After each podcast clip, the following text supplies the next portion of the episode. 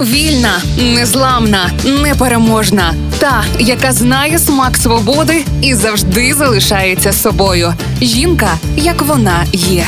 Про жінок, які змінили хід історії в програмі Ольги Телипської на Радіо Перше. Широкій громадськості Олена Толкачова стала відома через інцидент під час зустрічі Young Business Club, коли організатори заходу попросили Олену та інших військових сховатись, щоб так би мовити, не лякати учасників клубу. До 2014 року Олена Толкачова жила звичним життям, працювала юридичним консультантом і мала власний бізнес з організації свят. Але після Євромайдану в її в житті все кардинально змінилось. Олена Толкачова очолила патронатну службу полку Азов. Зараз вона керує командою людей, які займаються лікуванням, реабілітацією, похованням військових, а також підтримкою родин, які втратили на війні своїх рідних. Лише за минулий рік Олена разом з командою поставила на ноги 4,5 тисячі військових, які отримали поранення. Через це патронатну службу азовського руху вважають однією з найефективніших в Україні. А її досвід вже переймають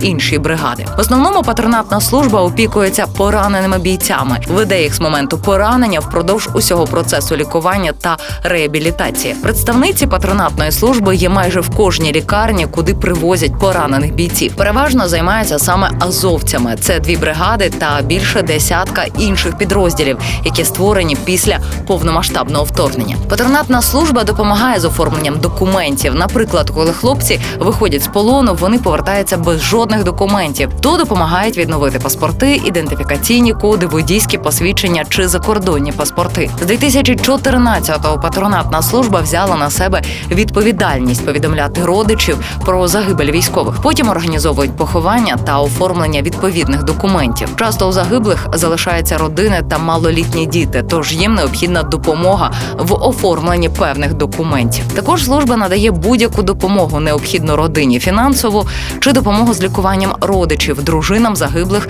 допомагають з дітьми. Скандал з Young Business Club, за словами Олени Толкачової, так нічим і не закінчився. В інтерв'ю Українській правді вона розповіла, що вони нічого не задонатили і досі роблять спроби з нею зв'язатись. Тільки чомусь все це роблять через різних людей, які мають якийсь високий статус у нашому українському суспільстві, або чиновників, щоб запропонувати, як каже Олена, донат у мільйон гривень для того, щоб ми примирилися, і все. І воно вже виглядає більше як тиск, наголошує Олена. Мені неприємно, каже Олена Толкачова, бо ми чітко дали зрозуміти, вибачення від них не приймаємо, тому що ми не маємо на це права. Жінка, як вона є. В програмі Ольги Телипської на Радіо Перше.